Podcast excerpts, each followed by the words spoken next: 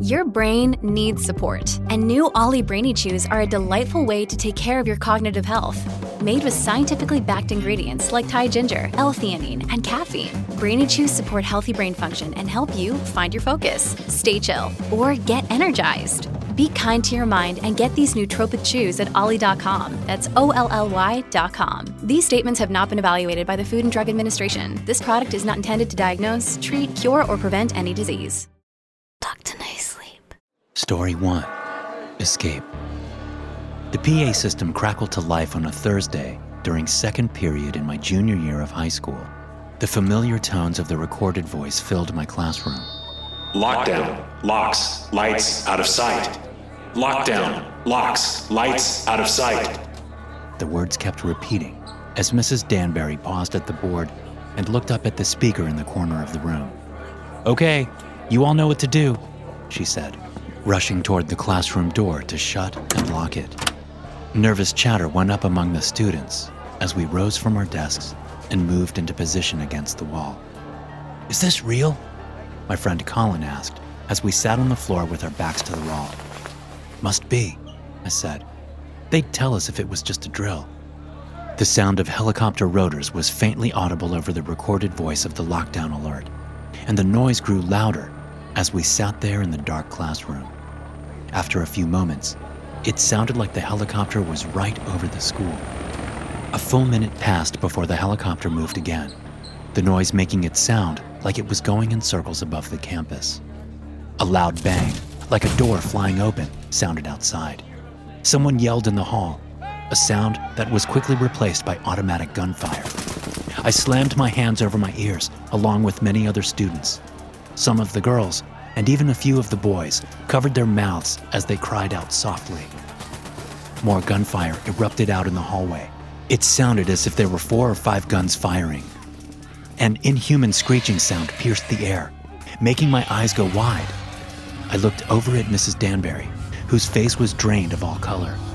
She was the nearest to the door, the nearest to whatever the hell was going on in the hallway. The gunfire stopped, and I heard a man shout and then scream. His wail of pain stopped abruptly with a loud, crashing bang. I didn't have to see it to know that he'd been thrown into the lockers lining the hallway. The metallic bang was enough to tell me that. More gunfire sounded outside, and then more screaming. Then there was silence. For several seconds, we all listened hard for anything outside. The recorded voice was still going, and the helicopter was still faintly audible. The sound of running footsteps suddenly came to us from the hall. The footsteps stopped abruptly, and a terrible scream erupted just before the door to our classroom smashed in. A SWAT officer flew backward into the room and slammed into Mrs. Danbury's desk, which slid several feet from the impact. Cries of fear came from the students around me as they saw the soldier was missing an arm. He'd hit the desk with his mid back and had come to rest at an angle that told us his spine was broken. Once the soldier came to rest, there was only silence from the hall. It went on for long enough that I was starting to think the danger had passed.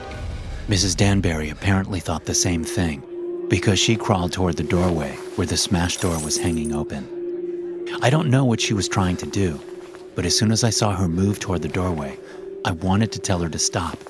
Still, I made no sound for fear of attracting whatever was outside, if there was anything there at all. She peeked her head around the door jamb to peer into the hall. Her left hand came up to her mouth as if trying to keep herself from getting sick. She stood up and turned around to face us. Okay, we need to move to another classroom, she said. The hall looks. A long, blistered, red and black arm with a claw like hand darted down from the ceiling outside the doorway and grabbed Mrs. Danbury by the neck, stopping her words. It yanked her out of the classroom before any of us knew what was happening. We heard a scream and a thunk from outside. Then Mrs. Danbury appeared in the doorway again, only she didn't have any arms. Blood spewed from her massive wounds as she stepped into the room, looking back over her shoulder with a dazed look on her face. What she saw there snapped her out of it, and she started running toward the wall of windows opposite the doorway. Fountains of blood poured out of her as she ran past her desk, screaming. A monstrous, scarred figure that looked like a badly burned mix between a bear and a baboon darted through the doorway after our teacher. It leapt, smashing into Mrs. Danbury just as she reached the window. The two of them tumbled out, falling to the ground just a few feet below. My teacher screamed once more outside before her vocalization stopped with a terrible ripping sound. All of us students stayed frozen against the wall, staring at the broken window, waiting for the thing to come back in. We should have run, but we didn't. It was all too much for us. Eventually, the gruesome sounds from outside stopped, but none of us were willing to risk standing up and moving toward the window to see what was happening. Not long after those noises stopped, we heard a flurry of gunshots from far off, likely off the high school campus. Hearing those faraway shots snapped me out of shock. I stood up and moved slowly to the doorway. I looked out to see the hallway littered with dismembered bodies. There was blood all over the place. A man with a smashed head lay below a huge and bloody dent in several of the lockers across the hall. A few other guys and I led the rest of the class out. We headed toward the evacuation spot and were about halfway there when we ran into more police coming into the school. They took us to safety. We were told it was an escaped animal from the zoo. That's even what they said on the news that night. They said it was a bear, but I know what I saw. It wasn't a bear. It wasn't any animal I've ever seen. And the fact that there's a military research base not far from our school is just too much of a coincidence. But those of us who were in that classroom that day are smart enough to keep our mouths shut. But we know the truth. We'll always know the truth. Story 2 Dead All Day. Before the lockdown even started, I knew something weird was going on, and I wasn't the only one. It was my senior year, and I had a pretty easy schedule. It was spring, and I could see the end of high school on the horizon. But that day, a Tuesday, my concerns turned from the mundane to the insane. At first, I shrugged off the strange feelings I had. I thought the teachers were just having an off day. Or maybe it was me who was having the off day. I told myself to forget about it until lunch came around, and I went off campus to get a burger with my buddy Tom. What's up with the teachers today? Tom asked as we sat in the fast food drive through, waiting to pay and get our food. I turned, surprised at Tom, who was usually about as observant as an octogenarian with failing eyesight. You noticed that too? I asked. Yeah, man. They're acting really strange. Mr. Bemis was just staring at me during first period. His eyes were all wide and blank. It was creepy as hell. Then during second period, Miss Delia forgot how to spell the word algebra. She just stood there at the board, her hand up, with the A and the L written. I swear, she stood there for a full minute before Courtney Miller asked her if she was all right. It was weird. Maybe they all got together and smoked a blunt this morning or something. I laughed at that, thinking about the teachers hotboxing one of their minivans. But the laughter didn't last long. Tom was right. Something funny was going on. Yeah, Mr. Liu walked super slowly up and down the aisles while we were taking a test today, I said. He never does that. He always sits at his desk and reads or something while we take tests. And how slow he was walking? You'd have to try really hard to walk that slowly. Plus, I caught a whiff of him as he walked by one time. He stank. He was wearing cologne or something, but I could smell something nasty underneath it. You know what? Tom said. That made me remember something. You know how Miss Delia is always so prim and proper? She's a neat freak, right? I nodded. I had Delia in one of my afternoon classes. Well, Tom continued, she looked kind of sloppy in class today. Her hair was frizzy, her makeup a little, I don't know, sloppy or something. It didn't connect until you said that about Mr. Liu stinking. Our conversation stopped as I pulled up to the drive through window to complete the transaction. Then I drove to a nearby park where we sat on the hood of my Camry and ate, enjoying the spring day. We got back to school just in time for class and went our separate ways. About 20 minutes into class, the lockdown started. I was in Mrs. Santiago's class when the alarm went off. Mrs. Santiago smiled as if she'd been expecting it, which made me think it was just a drill. Although every other time they'd done a drill, they'd told us beforehand. All right, class, Mrs. Santiago said. We're doing something a little different today. Half of you are going to stay here in the classroom like a normal lockdown drill. The other half will follow me to another location. It's something new we're trying to see how it works. I looked around, furrowing my brow. I didn't see the logic in it. Why would half of us leave the classroom to go somewhere else if there was a threat out there? A few other kids in the class seemed to share my concern, but most of them didn't care. They were simply willing to do what the teacher said. I waited for more information from Mrs. Santiago, but she didn't do anything for several minutes. After turning the lights off and locking the door, she just stood at the front of the classroom, hands clasped behind her back, looking at us with a small smile on her lips. Finally, just when I was about to ask her what was going on, she split the class in half down the middle, telling those of us on the left side to come with her and those on the right to stay in the classroom. I stood and lined up with the other kids on the left, while those on the right got against the wall. We followed Mrs. Santiago out of the classroom, taking the right. I was three kids behind her, peering around them to watch her, thinking about the strange ways teachers had been acting. She was in her 50s, with hair that had mostly gone from black to gray. She wore a floral print dress with frilly short sleeves. As we walked down the hall, I saw a drop of blood crawl down the back of her arm from under the sleeve. It stopped just above her elbow.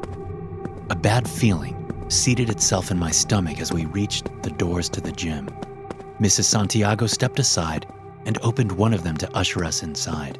It was dark inside the gym because all the lights were off. As soon as I walked through the door, I stepped aside while the other kids walked past me into the darkness. I could hear some of them murmuring. I knew something was wrong. One of the students pulled out a phone and turned on the flashlight.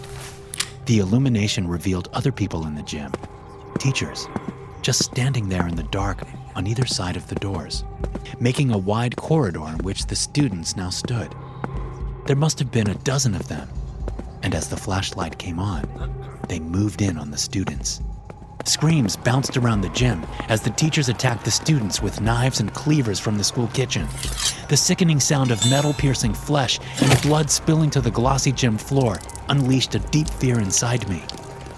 Since I'd stepped aside to the wall when I'd entered the gym, I was still in the dark. I stumbled back toward the door, watching in abject horror as knives plunged into my fellow students. Clammy, cold hands grabbed my shoulders. I panicked throwing an elbow behind me and connecting with what felt like a nose and mouth.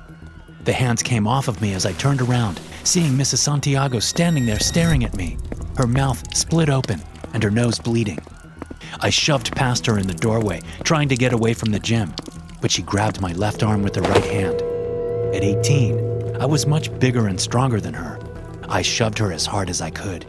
Something ripped, and she fell back against the gym door but her hand still gripped my left arm above the elbow.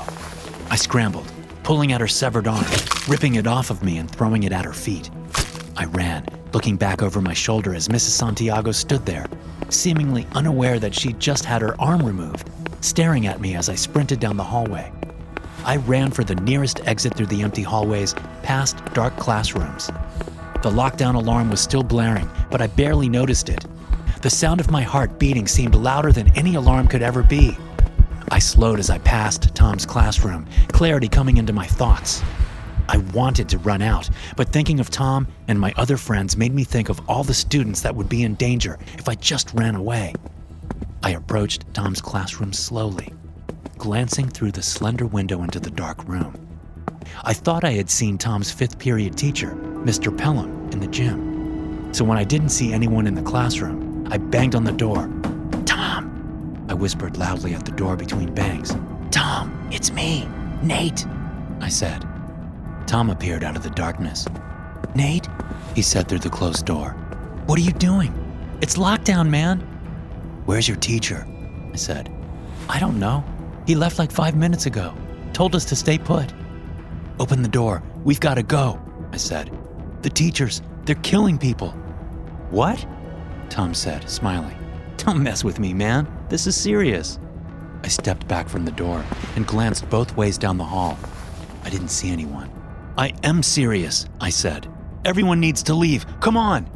Tom reached for the door handle, but a voice from inside the classroom stopped him. I couldn't hear exactly what they said, but Tom's response gave me a clue. I know we're not supposed to open the door, Tom said, but this is Nate. He's no school shooter. Tom opened the door and let me inside. I closed it behind me and looked into the darkness at the students sitting against the wall. We need to go, I told them. Now, something is seriously wrong. We're supposed to stay here, one girl whose name I didn't know said. That's what the drills are all about, remember? I'm telling you, I said. The drills didn't have this in mind. It's the teachers. I watched them kill some of my classmates. There's something wrong with them. Haven't you noticed anything strange today? I could see in their eyes that many of the students had noticed, but none of them moved. All right, fine, I said. I'll go get help. Tom, you gonna stay here or come with me? I'm with you, man, Tom said, looking scared. Okay, I said to him. Then I turned to the other students. Someone call 911 if you haven't already. We have, someone said. They have police on the way. Lock the door behind us, Tom said to the nearest student as we turned to the door. It was tempting to hunker down and wait for the cops to show up, but seeing what I'd seen, there was no way I could do it. The teachers had keys to the classrooms, after all. We'd be sitting ducks. I checked the hall before stepping out. Tom followed, shutting the door softly behind us. We booked it to the nearest exit and pushed on the metal bars to open the doors. They came open a few inches and stopped, the telltale rattle of chains coming from the outside. They locked the doors, I said in a harsh whisper. What the hell is going on here? Tom said. I looked around. Let's try the faculty area, I said, noticing that we were near the admin offices. Maybe they left one of those unlocked. Tom nodded. We moved cautiously through the halls toward admin, listening hard and keeping our eyes peeled. We ducked through the doors denoting the faculty area and saw a flickering orange light coming from the teacher's lounge. The door was closed, but, like most of the doors in the school, it had a thin rectangular window off center through which the flickering light shone. I crept up to the door with Tom behind me. Taking a deep breath, I looked through the window. I saw a figure in the middle of the room staring right at me. I pulled my head back down. Shit! What? Tom said. There's someone in there, I said, then stopped. The image of the figure in the room took a moment to solidify in my mind. I stuck my head up again and looked through the window. The vice principal, a man named Ben Sheridan, was floating in the middle of the room, his legs and arms outstretched to make an X with his body. He was naked, and there was a short wooden spear jammed through his chest. The orange light was coming out of his eyes, nostrils, and wide open mouth, flickering as if from an inner fire. There were also red glowing words and symbols written on the floors and walls of the lounge, pulsating in time with the brighter light coming out of Sheridan's face. He floated just above a glowing circle on the floor, the edges of which were surrounded by strange symbols and words. I couldn't read any of the words because they were in another language, but the symbols looked like they'd been taken right out of a horror movie. How is this happening? Tom said, and I realized he was standing behind me, looking over my head through the window. He sounded on the verge of tears. This isn't supposed to happen, he continued. This isn't possible. We need to get out of here, I said. Now. We moved past the vice principal's office and the principal's office, and past the admin office to the doors used by the faculty. I pushed on one of the doors, my hope disappearing as it, too, only opened partially before it was stopped by exterior chains. The principal's office, I said. Maybe the window's open, or we can break one. Tom nodded, following along, wringing his hands.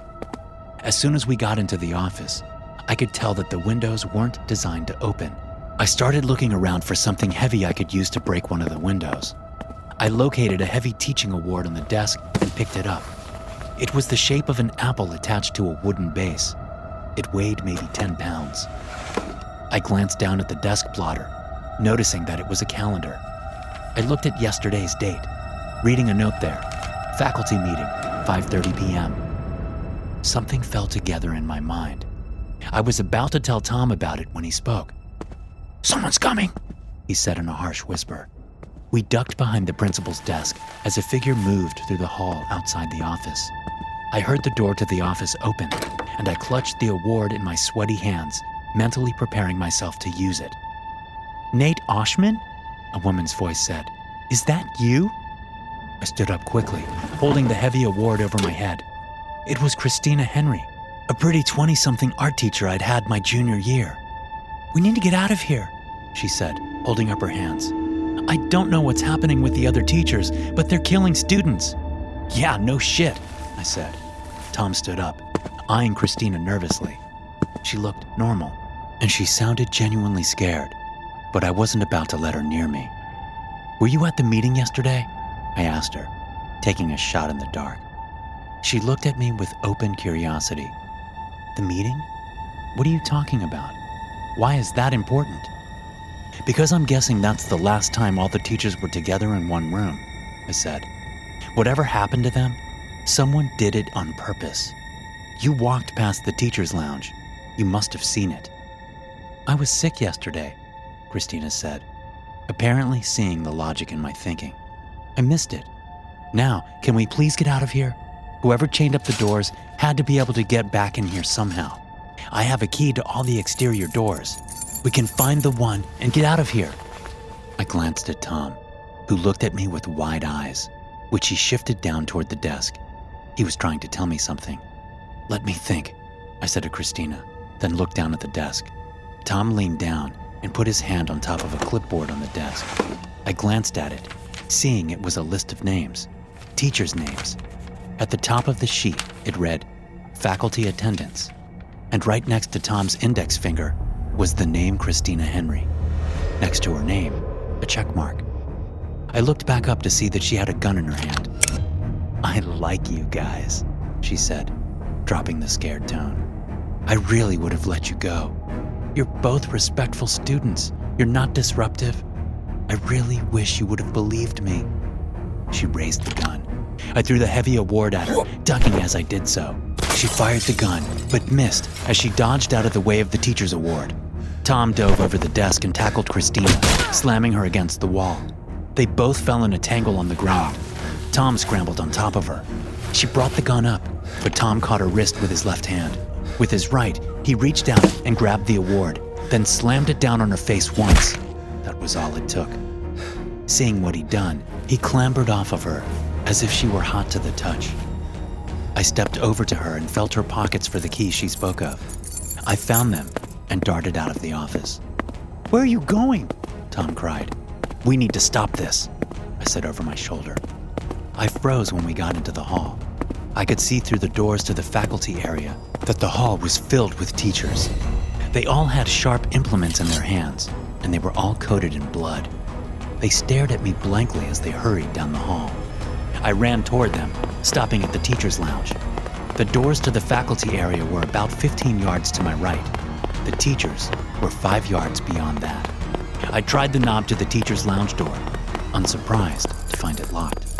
Trying to calm my shaking hands, I fiddled with the keys, trying two of them before the doors opened to my right. I had time for three more out of the dozen on the keyring. To my left, Tom came out of the principal's office.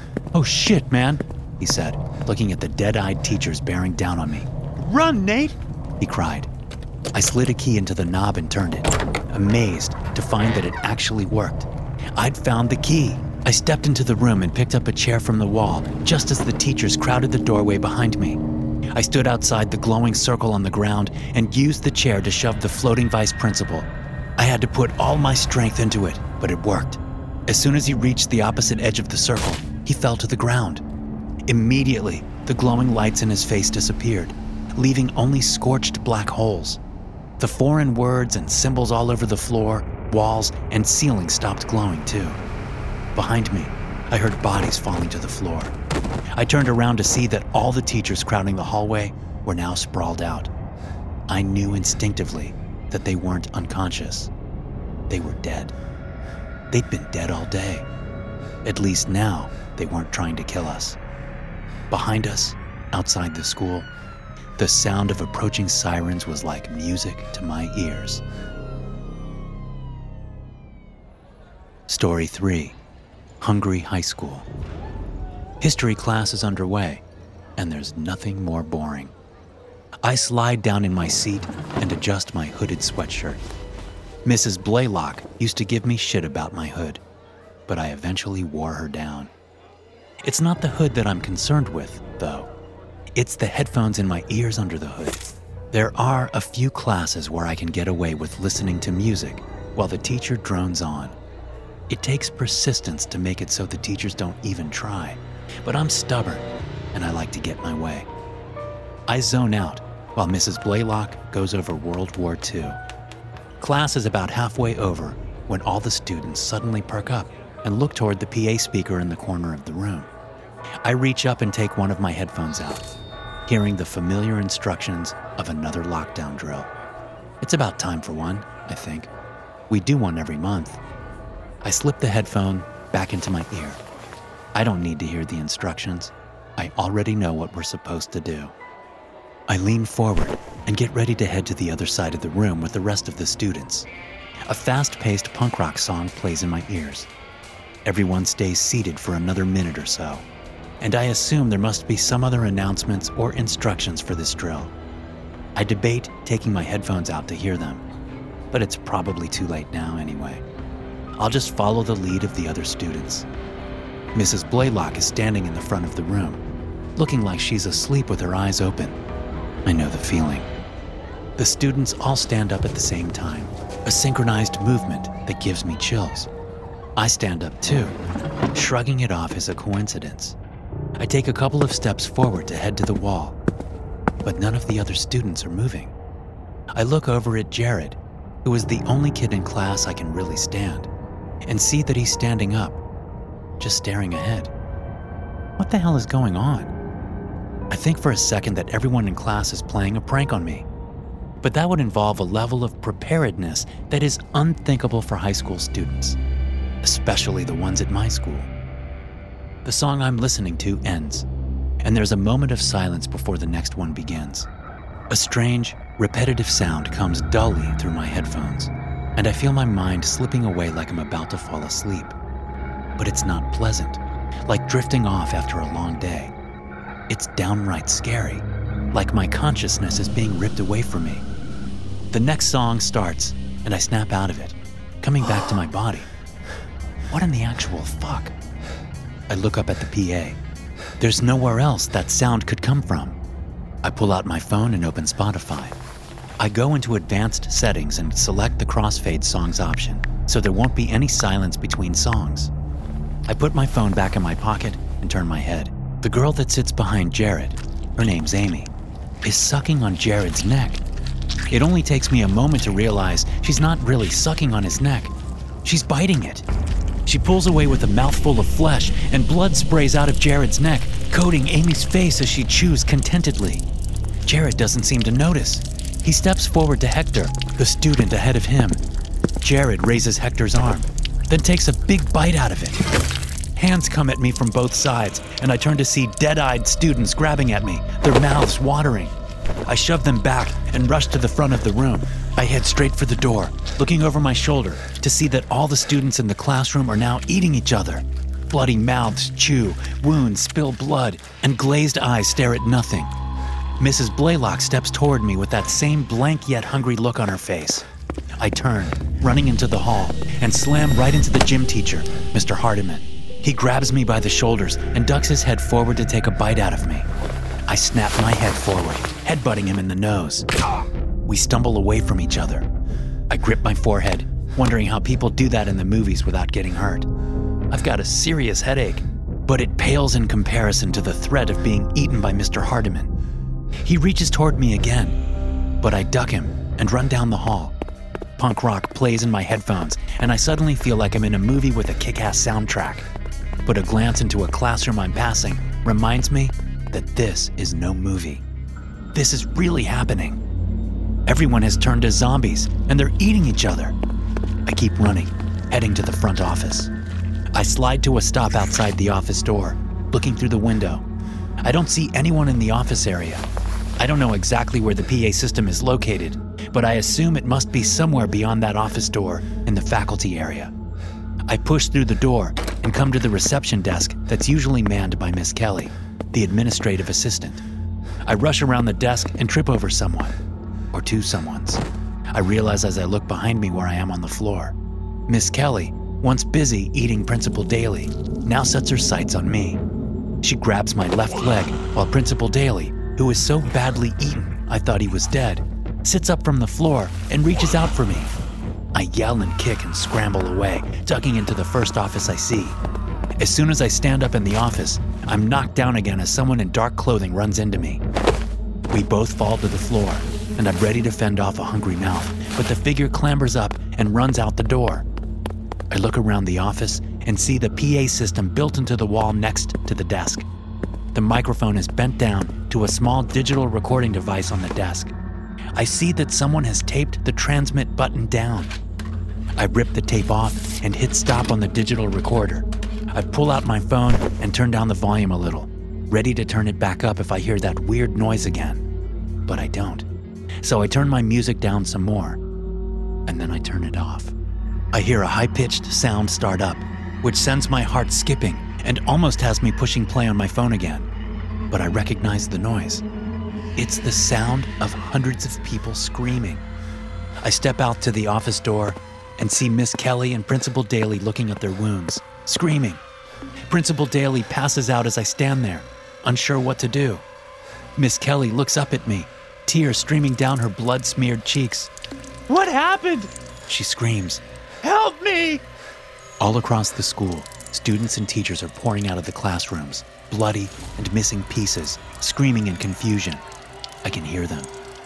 I step back into the office where the PA is and shut the door for a little quiet.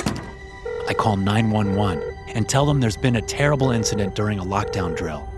I tell them to send all the medical personnel they can. The lady asks me how many people are injured. All of them, I say. Once the call is done, I lean over, depress the transmit button on the PA, and tell everyone that help is on the way. I can still hear the screaming. I look down at my phone again, debating. Making a decision, I turn my music back on, crank the volume, and go looking for a first aid kit, thankful that I can no longer hear the screaming. I don't know who it was that set this whole thing up. I don't know how it's even possible.